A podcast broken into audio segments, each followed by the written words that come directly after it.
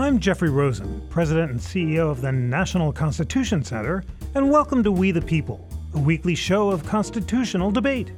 The National Constitution Center is the only institution in America chartered by Congress to disseminate information about the U.S. Constitution on a non-partisan basis. And today it's time for a thrilling feature, Ask Jeff. Yes, I'll be answering your excellent questions about the Constitution. You were so great to send them by email, on social media, and Twitter. Thanks to everyone who took the time to write and submit such thoughtful questions and also tell me what you thought of the show. And I'm really looking forward to doing my best to answer them. So joining me as guest inquisitor is my great colleague Tom Donnelly, our senior fellow for constitutional studies. Tom supervises all of our constitutional content here at the Constitution Center, and we have so much fun discussing your questions and trying to educate each other about the Constitution. Take it away, Tom. Thank you so much, Jeff, and let's get right to it. Question number one. We're getting ready for summer. Any book suggestions for the constitutional nerds among us? Dear constitutional nerds in the We the People audience, I have high expectations for your beach reading. You must take Madison and Montesquieu and Jean-Jacques Burlamaqui with you to Rehoboth or California or wherever you are tanning this summer. So let me just tell you about some phenomenal books that have come over the transom recently. One of the great parts of this job is I get to read constitutional books and interview authors.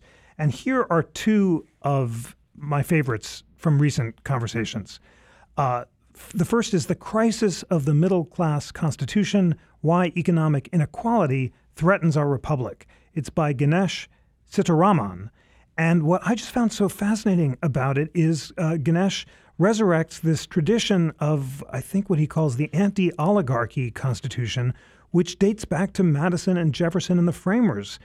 I hadn't realized how deeply entrenched in the framing era debates concerns about economic inequality were. And Ganesh talks about Madison trying to look forward to the year 1930 and imagine that economic inequality might become so great that the equality of conditions that he thought was necessary for democracy to flourish might atrophy. So it's just deeply detailed in resurrecting a forgotten but crucial constitutional history that he traces from Madison and Jefferson through Jackson, through my hero Louis Brandeis and Woodrow Wilson, all the way up to the 20th century, and I learned a lot from it. Another really wonderful, surprising, and fresh book is called Enough Said, What's Gone Wrong with the Language of Politics? And it's by Mark Thompson, the president and CEO of the New York Times Company. And it's just a deeply learned, surprising, and provoking discussion about how the degradation of rhetoric has degraded our democracy. Thompson is a classicist. He studied Greek and Latin at Oxford, at Merton College, and he identifies tropes of rhetoric that rhetoricians from Socrates and Plato up used to convince and sometimes sway the mob, and then talks about how a bunch of changes, including social media and polarization, have led to their degradation today. So it is fresh, learned, and surprising. Mark Thompson is part of our great Madisonian Constitution for All commission that's going to try to resurrect Madisonian values in today's polarized post-fact society, and I learned a lot from the book. Speaking of Madison, the summer is always a good time to study James Madison. There are a bunch of Madison biographies that are about to be published, including one by John Meacham, the great biographer of most recently President George H.W. Bush. But last year at the center, Lynn Cheney came to talk about her excellent biography of James Madison called James Madison, A Life Reconsidered. And it's so full of human details, including the role that epilepsy played in his awkward courtship with Dolly, but also his retiring and scholarly demeanor. Because he had these uncontrollable attacks, he was naturally more drawn to seclusion, and he did his compromising at the Constitutional Convention behind closed doors. And then in the Madisonian spirit, I was just browsing a great used bookstore in D.C. recently, Second Story Books, one of the few surviving secondhand bookstores in D.C., and found the following little book, but which is really interesting, James Madison and the Spirit of Republican Self-Government. It's by Colleen A. Sheehan.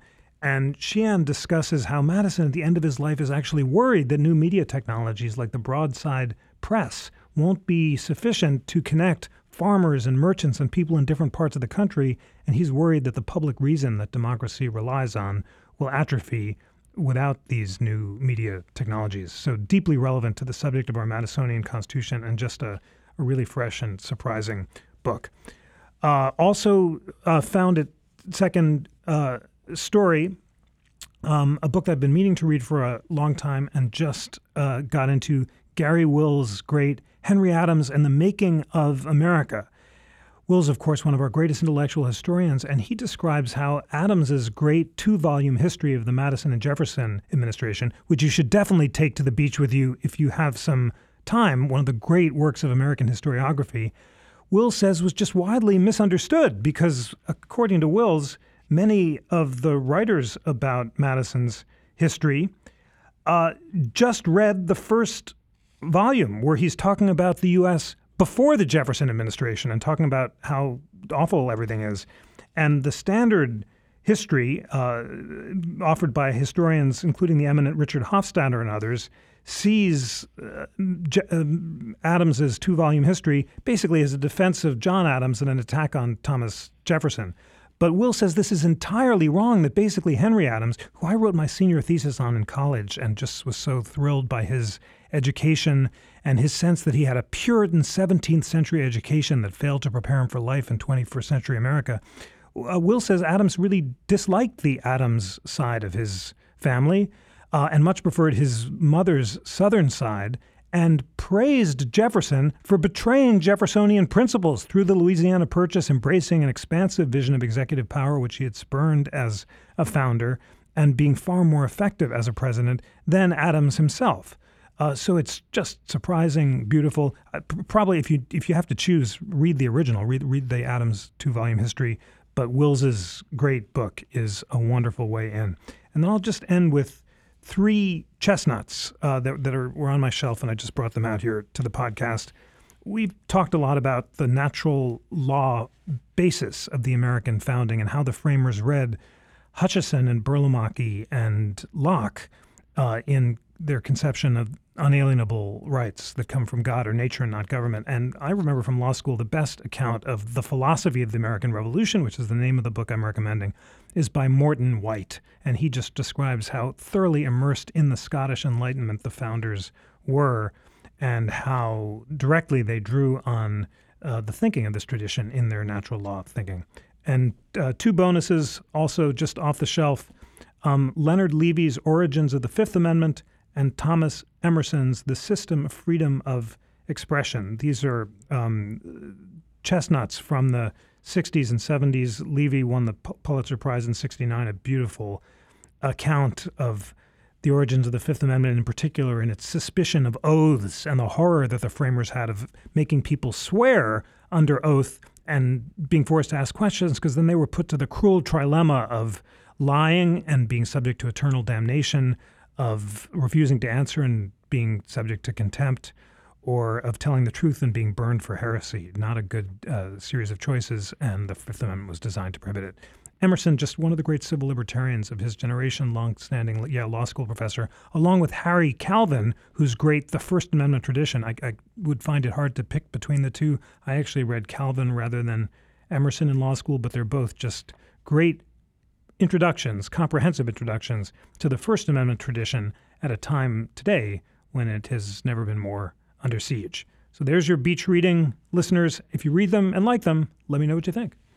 Thank you so much for that, Jeff. That should give them plenty to work on at the beach this summer. So let's get to the next question, which is covering the preamble. I know one of your favorite provisions of the Constitution. Here's the question. As my faith in the Constitution rests with my strong affinity with the language of the preamble, would you please talk about the significance of the preamble, the role it played in ratification, and in inspiring a people's faith in the document afterward? So let's just start with the very first preamble of the first draft of the Constitution. And this is from James Wilson's draft on July 24th. And there was no preamble in a conventional sense. It merely says, resolved that the government of the United States ought to consist of a supreme legislative, judiciary, and executive. One thing we want, I know that all We the People listeners know this, but we've got to teach kids and also students of all ages that there are three branches of government. The Annenberg Foundation found recently that only a third of Americans can name all three branches of government. A third can't name a single one. This was the main thing that James Wilson wanted people to know in the very first sentence of the original preamble, that the government of the U.S. has three branches of government.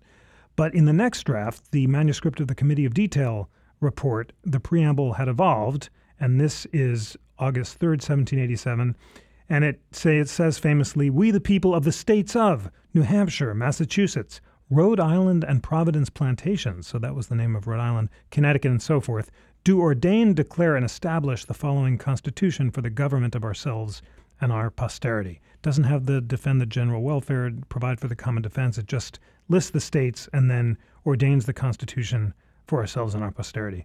But by the time of the Committee of Style report written by Gouverneur Morris on September 12th, the preamble has been shortened to we the people of the United States. So why was the language shortened from we the people of the states of Rhode Island, Providence Plantation, and so forth, to we the people of the United States? There are two theories.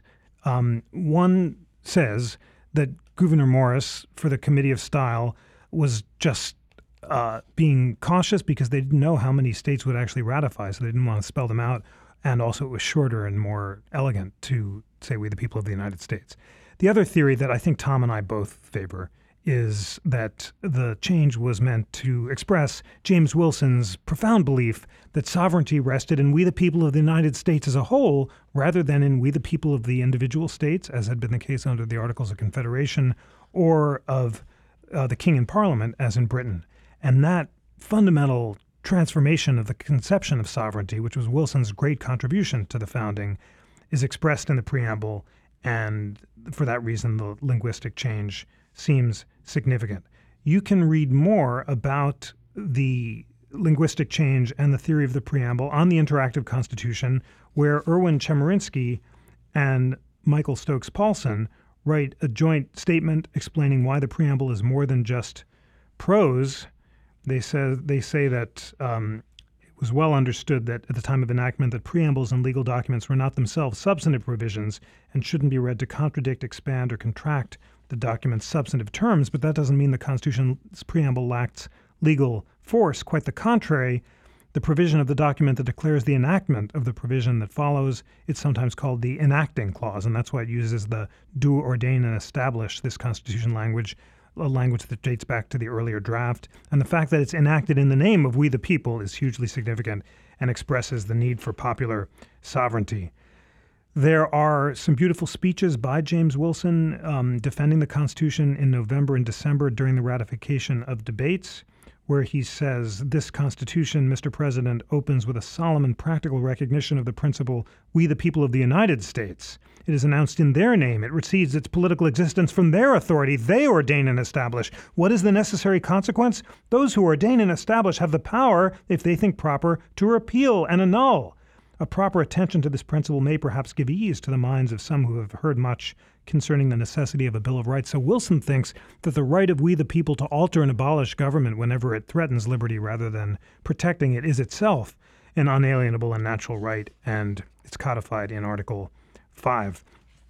Finally, there's some interesting questions about whether the preamble is justiciable. In other words, should judges enforce it?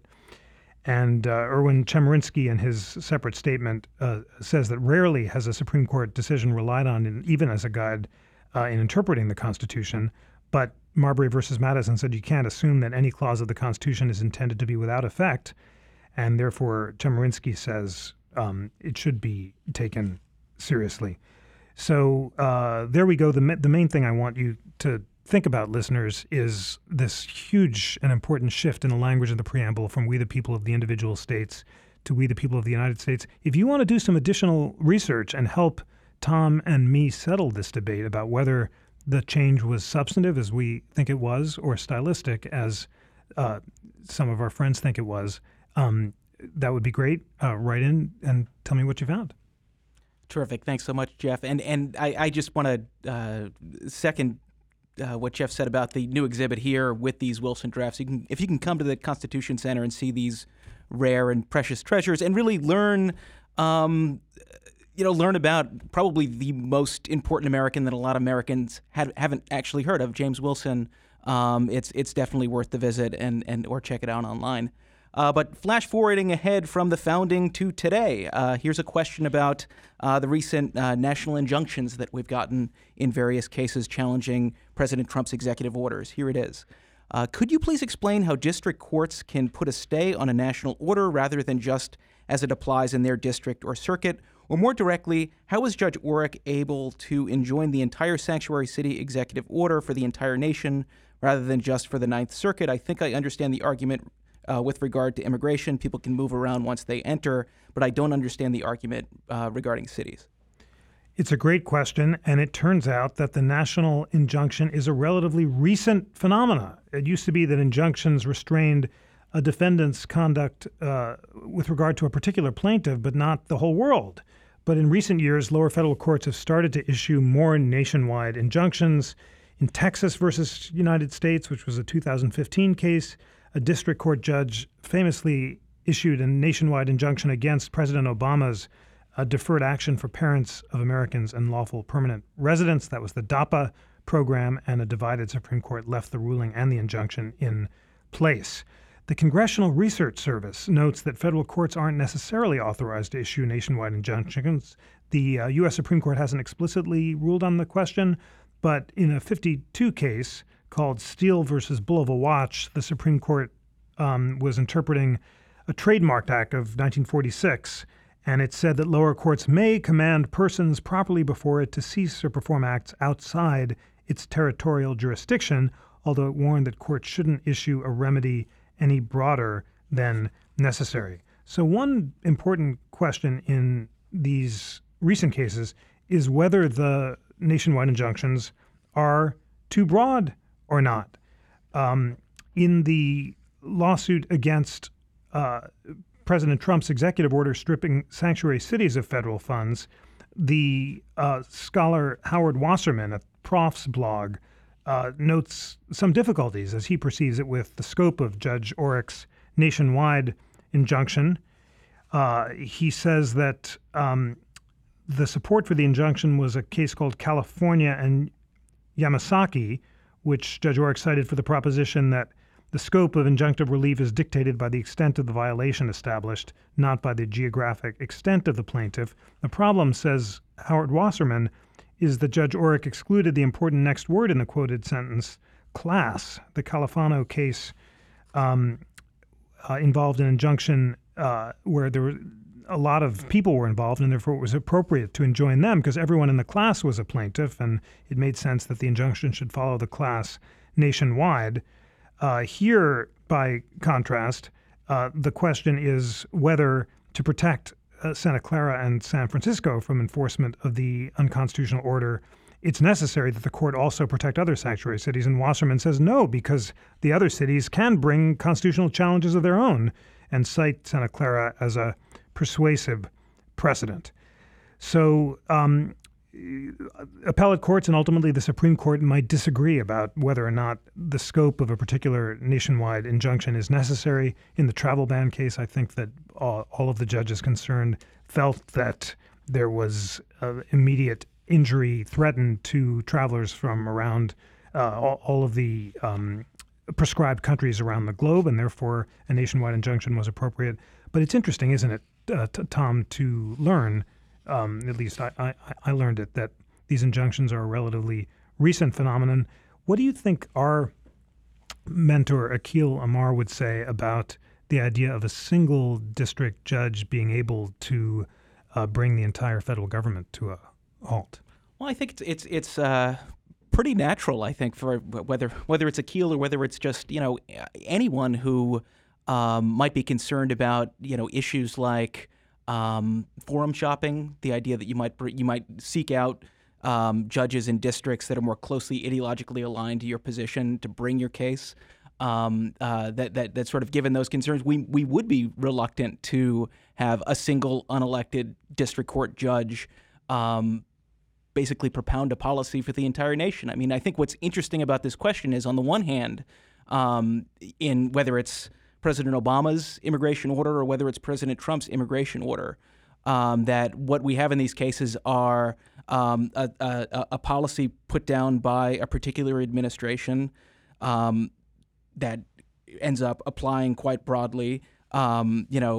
Specific constitutional violations, the Constitution applying to all of us, but specific constitutional violations applying to that national policy. And so I can understand the desire that if we believe that there really is a constitutional violation, that we want to make sure that it isn't done anywhere. But at the same time, that's naturally in tension with this being, again, one judge of hundreds of unelected judges in one relatively small district when it's compared to the rest of the federal judiciary, propounding a policy for the entire nation. I think the other concern is, one of the values we see in the lower courts and in individual litigation with adverse parties is the ability to bring a series of challenges in different courts before different judges with different lawyers that allow the legal issues to be exhausted before many different smart people with many different smart people making arguments. And so that when the Supreme Court ultimately hears a case, a lot of those arguments have percolated, and they're able to consider it more fully than if they are just hearing it coming from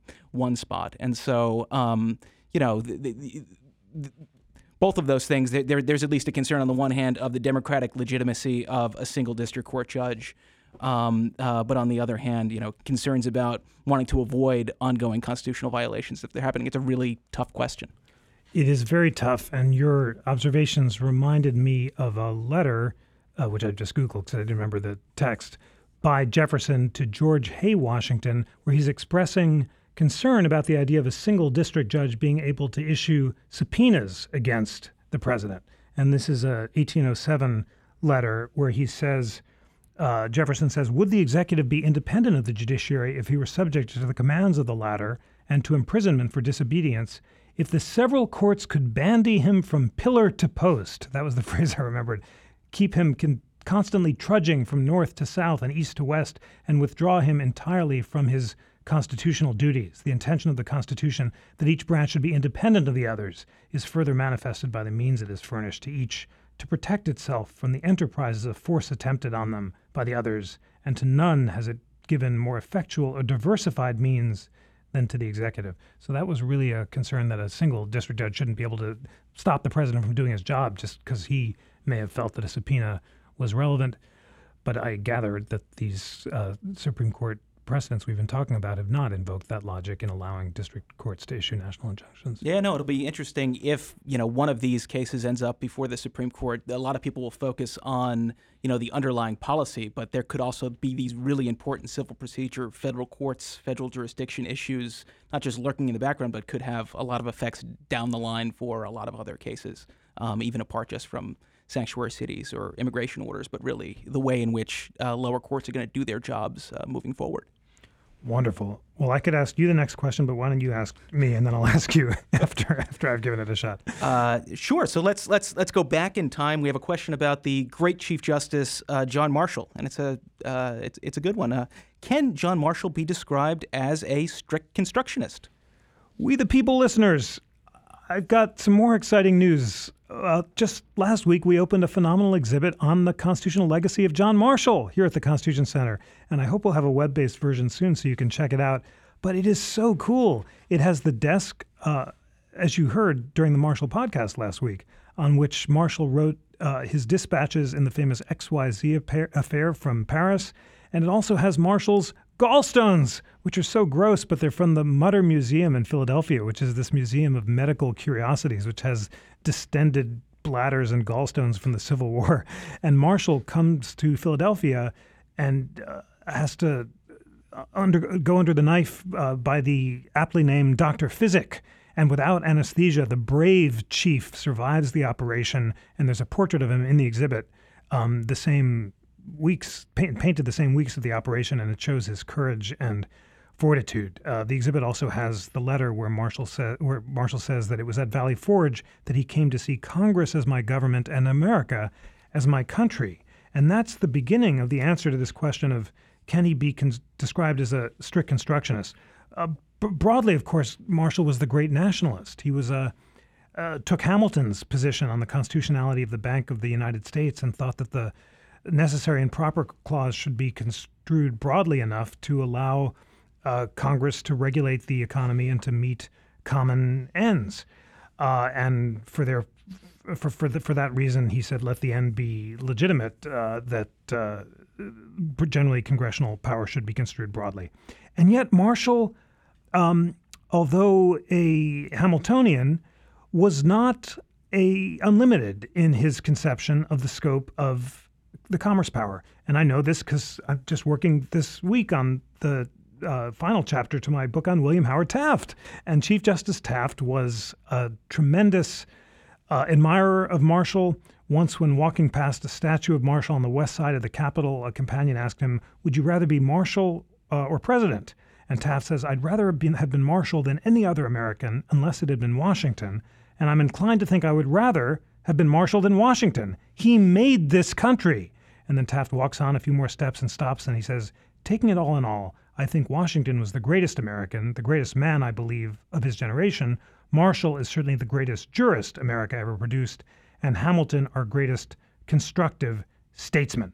So then I delve into this really fascinating opinion. Basically, Taft construes federal power broadly, and he upholds most of the federal laws that he considers during his tenure, most of which involve prohibition and the Volstead Act. He'd opposed prohibition as a policy matter, but as a good steward of the Constitution, believes that prohibition convictions have to be enforced.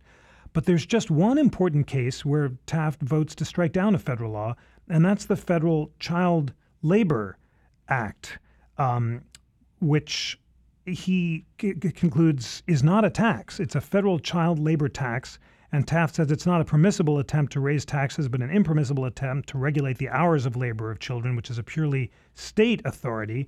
And Taft quotes Marshall's opinion upholding the Bank of the United States in McCulloch and Maryland, where Marshall suggests the congressional power, although broad, is not unlimited. And this is Marshall in McCulloch.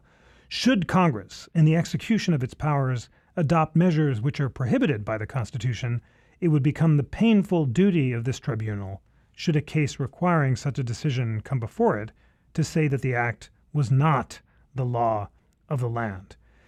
Now, some have been unconvinced by Taft's distinction between property that could be regulated by Congress and property that couldn't be, like the product of child labor versus stolen cars, but it reflects his Marshallian view that Congress has power to regulate interstate commerce, although vast, were not unlimited. So I think the question is really important because it reminds us that there was this very distinguished, perhaps the most distinguished tradition in constitutional interpretation, dating back first to the Federalist Party of Marshall and then continued by the Republican Party of Taft, which is essentially Hamiltonian and does believe in the very broad construction of national authority, but an authority that's not without limits.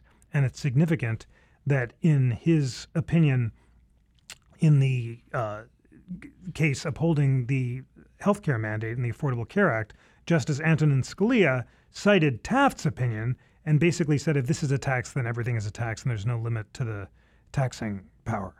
So you can quibble about which way Taft would have come down on the Affordable Care Act, but I think we can be confident that Marshall, who only votes to strike down one federal law, and that's the only federal law that's struck down between Marbury versus Madison and the Dred Scott decision decided in 1857, the federal law that Marshall strikes down extends the court's mandatory jurisdiction, and Marshall says that the language of the Constitution is exclusive.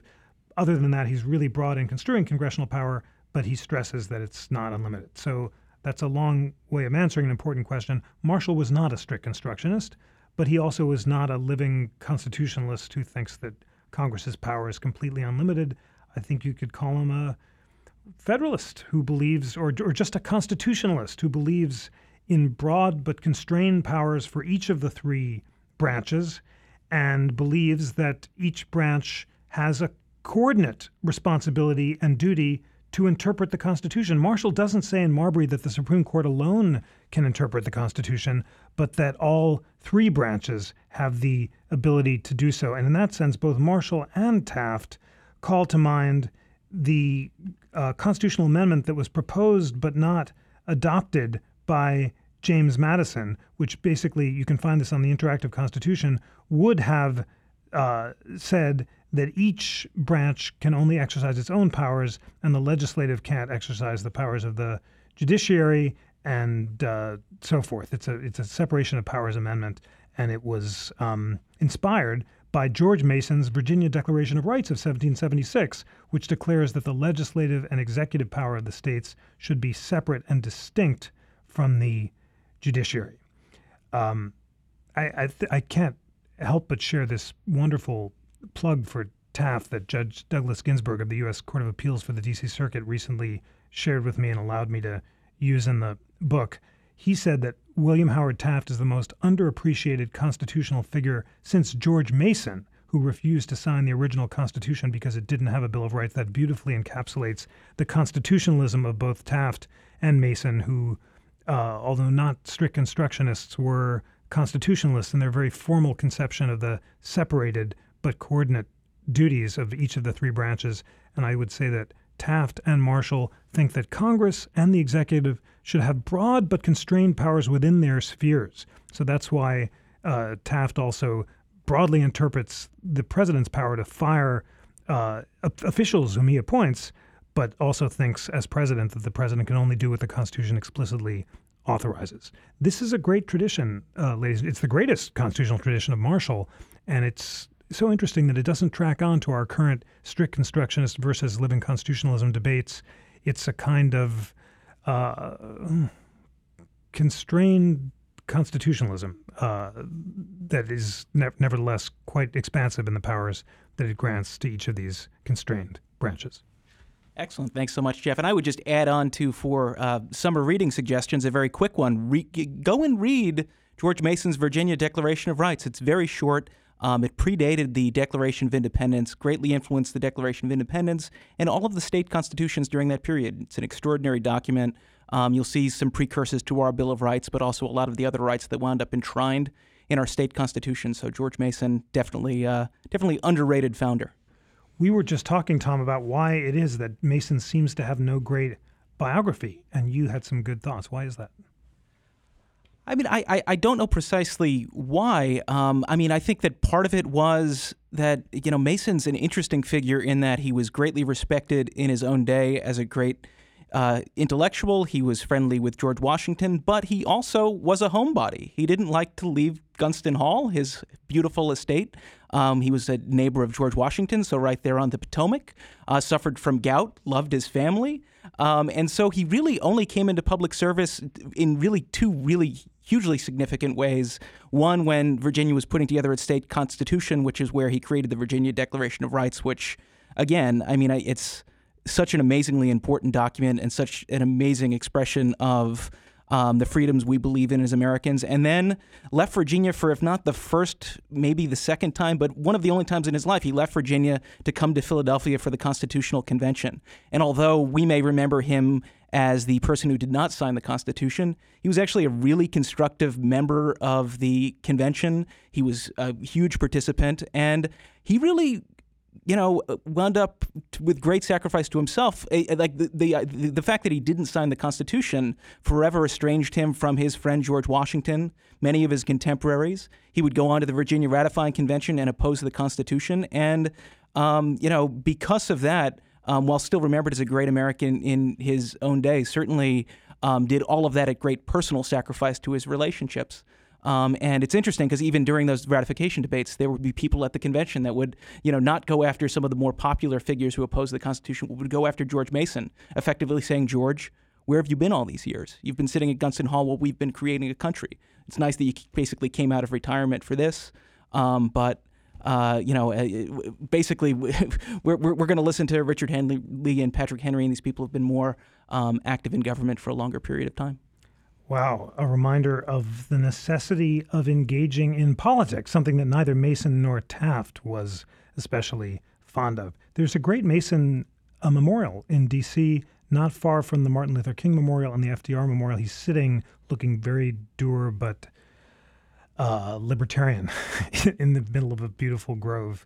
And listeners, if you're near D.C., go inspire yourself about liberty by paying homage to George Mason. What's next? Excellent. So the 25th Amendment has been in the news a lot lately. Can you just talk about how the amendment works and what it was intended to cover? So I recently had a great homework assignment from Yoni Applebaum, my editor at The Atlantic, and he said, hey, Jeff, go find out about the legislative history of the 25th Amendment and what are the standards for deciding whether or not a president is unable to discharge the duties and powers of his office under Section 4 of the amendment, which allow the vice president and a majority of the cabinet, when they think that the president is unable to discharge his duties, to certify that he can't. And if the president objects, then two-thirds of both houses of Congress can override him, and the vice president remains the acting president. So all of this is in the Atlantic piece, which you can check out if you want the details. But the takeaway for me was that the decision about whether or not the president is disabled is ultimately a political question. And that conclusion comes from the founding father of the 25th Amendment, Senator Birch Bayh, who is the only person, aside from the founding fathers, to have proposed two enacted amendments, the 25th Amendment, as well as the 26th Amendment to the Constitution. He also championed the Equal Rights Amendment, which fell 3 states short of ratification. But Bayh, who's the only non-founding father to draft two enacted amendments to the Constitution, and proposed what became the 25th Amendment 50 years ago.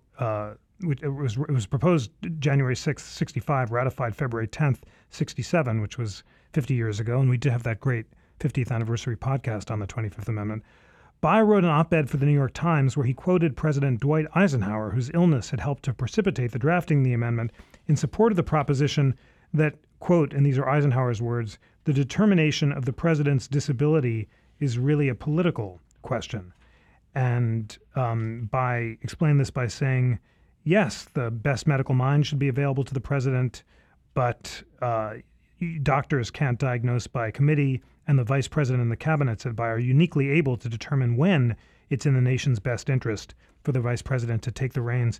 It turns out that this is piggybacking off a debate that dates back to the time of the founding, when in the Constitutional Convention there was a dispute about what sort of language to include about when the vice president can take over when the president is unable to discharge the duties and powers of his office.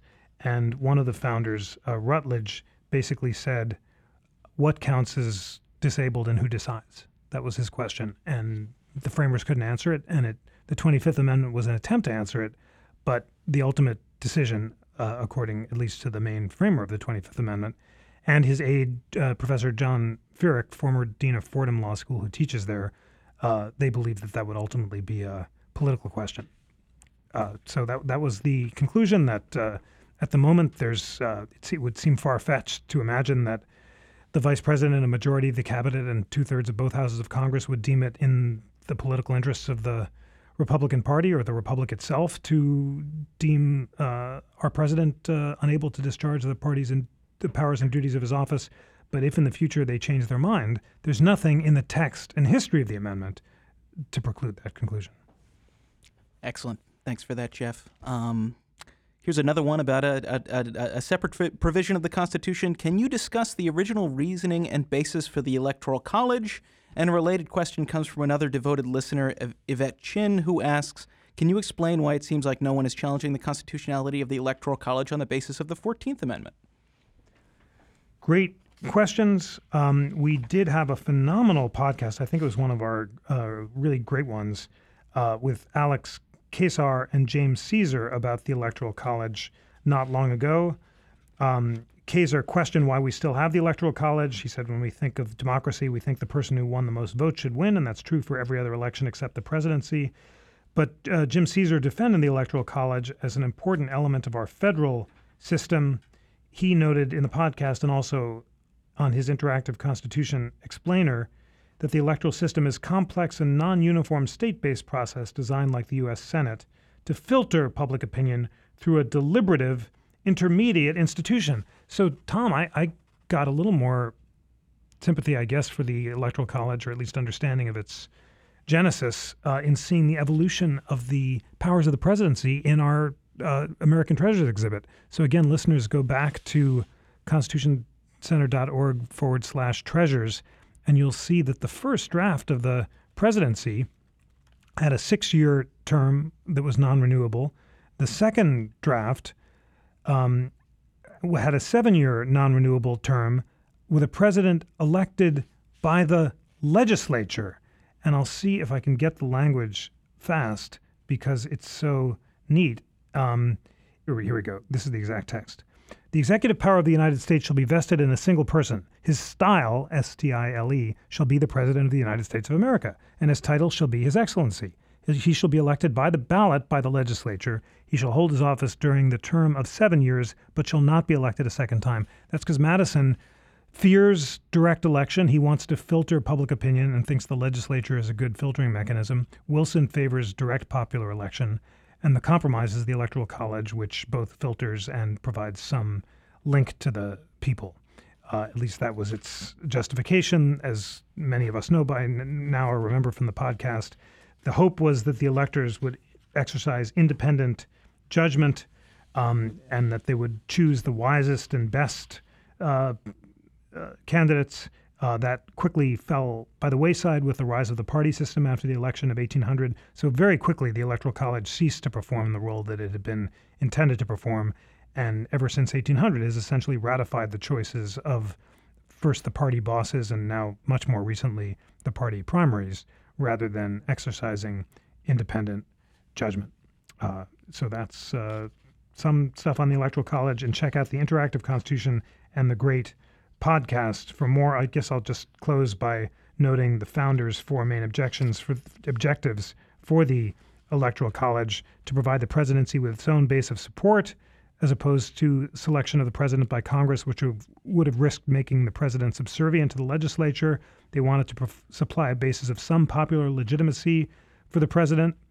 Third, the electors are still able to exercise independent judgment and choose the most fit candidates, so they can prevent the election of demagogues and silver-tongued tyrants. And finally, the Electoral College is supposed to channel the energies of major political figures. If the choice of the president is restricted to those who had proven records of service, those are the ones who would be known by the electors. A signal would be sent to all hopefuls to pursue serious political careers and avoid engaging in what Alexander Hamilton called the little arts of popularity. Those little arts today have overtaken our electoral system, and we have a very different popular and plebiscitary presidency than the framers could have imagined.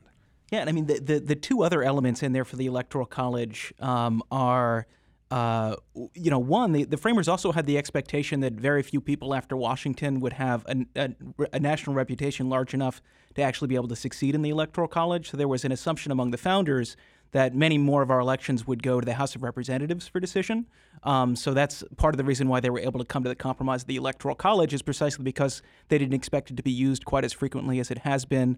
The other is that the framers are trying to figure out what to do with how to deal with the problem of representation in the context of their being slaves. And so the Electoral College allowed the Three-Fifths Compromise to provide for greater representation of the slave states in the presidential vote. And so it was a way of finding a way around that problem in antebellum America. Those are two crucial considerations that moved the Electoral College. One, I'm just drawn back to Taft because I'm in the middle of this thing is due in just a few weeks, the final chapter, and I'm so into the conclusion. Here's an amazing passage by Archie Butts, who is the closest aide to both Theodore Roosevelt and William Howard Taft. You've got to be real junkies, We the People listeners, to want to read Archie Butts, but it's just the most riveting diary of this military aide from the South, a tragic life after this beautiful service to Taft and Roosevelt. He went down on the Titanic, and Taft was just heartbroken. But he's so fair and generous in his estimation, and at one point he says, what really makes me almost ill with indignation is the fact that we have all our lives heard the American people say, oh, if only we had a president who could act with independence and not be hampered by second-term fetish. And here they have one, and they don't even appreciate the fact. If they do, it only gives them cause for criticism. So Butts is saying, far from thinking about a second term, Taft doesn't want one because he scorns popularity. He has a judicial and Madisonian temperament and thinks the president should never change his policies in order to court what Hamilton called the little arts of popularity. And Butts quotes Taft as saying, "I've made up my mind, Archie, as to one thing. I will not play a part for popularity. If the people do not approve of me or my administration after they have time to know me, then I shall not let it worry me, and I most certainly shall not change my methods." So there's something both noble and antiquated about Taft's conception of the presidency, a pre-Jacksonian conception where the president has a duty to ignore the will of the people and make independent judgments in consultation with the party that he thinks will serve the republic. But by 1912, that conception already had been overtaken by the more plebiscitary presidency, and that's why Taft lost in 1912 to two plebiscitary presidential candidates, Roosevelt and the victor, Woodrow Wilson. Yeah, and I mean, it is striking, just going back to the Constitutional Convention, that these debates over how powerful the president should be, what roles he should have in our government, the delegates themselves wrestled with them from the beginning. I mean, Madison came to the convention. He admitted to Washington he actually hadn't thought through fully what the executive should do. And so what you see in the drafts we have here at the Constitution Center and in our interactive online are, you know, a series of debates over who's going to select the president. Is it the legislature? Is it something like the Electoral College? Is it the direct vote? Someone even suggested maybe it should just be by lot of a random number members of Congress decide who the president is, and figuring that out. Who should, you know, should the president be involved in presidential appointments? Initially, the delegates end up lodging many of the appointment powers, including for the Supreme Court and the Senate, not the presidency. And so there's that. The question of whether the president should be able to be reelected or not. Obviously, we've gone back and forth through that through the course of our nation. And so this is, I think, a function of, you know, American constitutional culture that's natural from the beginning as a nation that broke away from a monarchy, trying to create a republic, that we would try to figure out how do we figure out a way to have both an executive that can act and be energetic but also be constrained. Framers had a tough time coming up with a system. We've continued to wrestle with it, from the framing to Lincoln to Taft to Obama to Trump, and it remains with us. I'm obviously in the Taft tank, as it were. Do you think that Taftian conception of the presidency, who's heedless of popularity and public opinion and merely does what he thinks the Constitution requires, is feasible today? And which modern president do you think is most like Taft? I think we've so frequently we have had presidents that have been relatively less publicly prominent, but it seems like we always grasp towards wanting someone who's more public than that. I think, if anything, and this is just me putting on my amateur political observer hat, not necessarily constitutional hat, is that if you can combine some of the features of the modern presidency where the president really, I think there is an expectation that the president will be the face and voice of the nation. If you can combine that with some of the judiciousness and independence of Taft, that it would bring together, I think, the elements of constitutional statesmanship that people, I think, want from their presidency, from their president, but also someone who really is the leader of the nation. So I think for modern America, we'd recoil from a president that is, you know, as reserved as Taft. But I think there is something where we are still, you know, we frequently want a president that can sometimes, transcend interest and party and lead us as a nation. Beautiful. Let's combine the best elements of the modern plebiscitary presidency with the judiciousness of Taft. That's an inspiring motto for us all. And also, we can all be inspired by the great campaign slogan, "Get on a raft with Taft," which I actually don't counsel listeners doing, but is I would get on a raft with Taft, but you don't have to, Tom. I think I'll refrain, Jeff. Okay, that sounds good. But I'm sorry, I can't resist. You know, he was not large for most of his life. He was large as president because he hated being president and wanted to be chief justice and ate his feelings.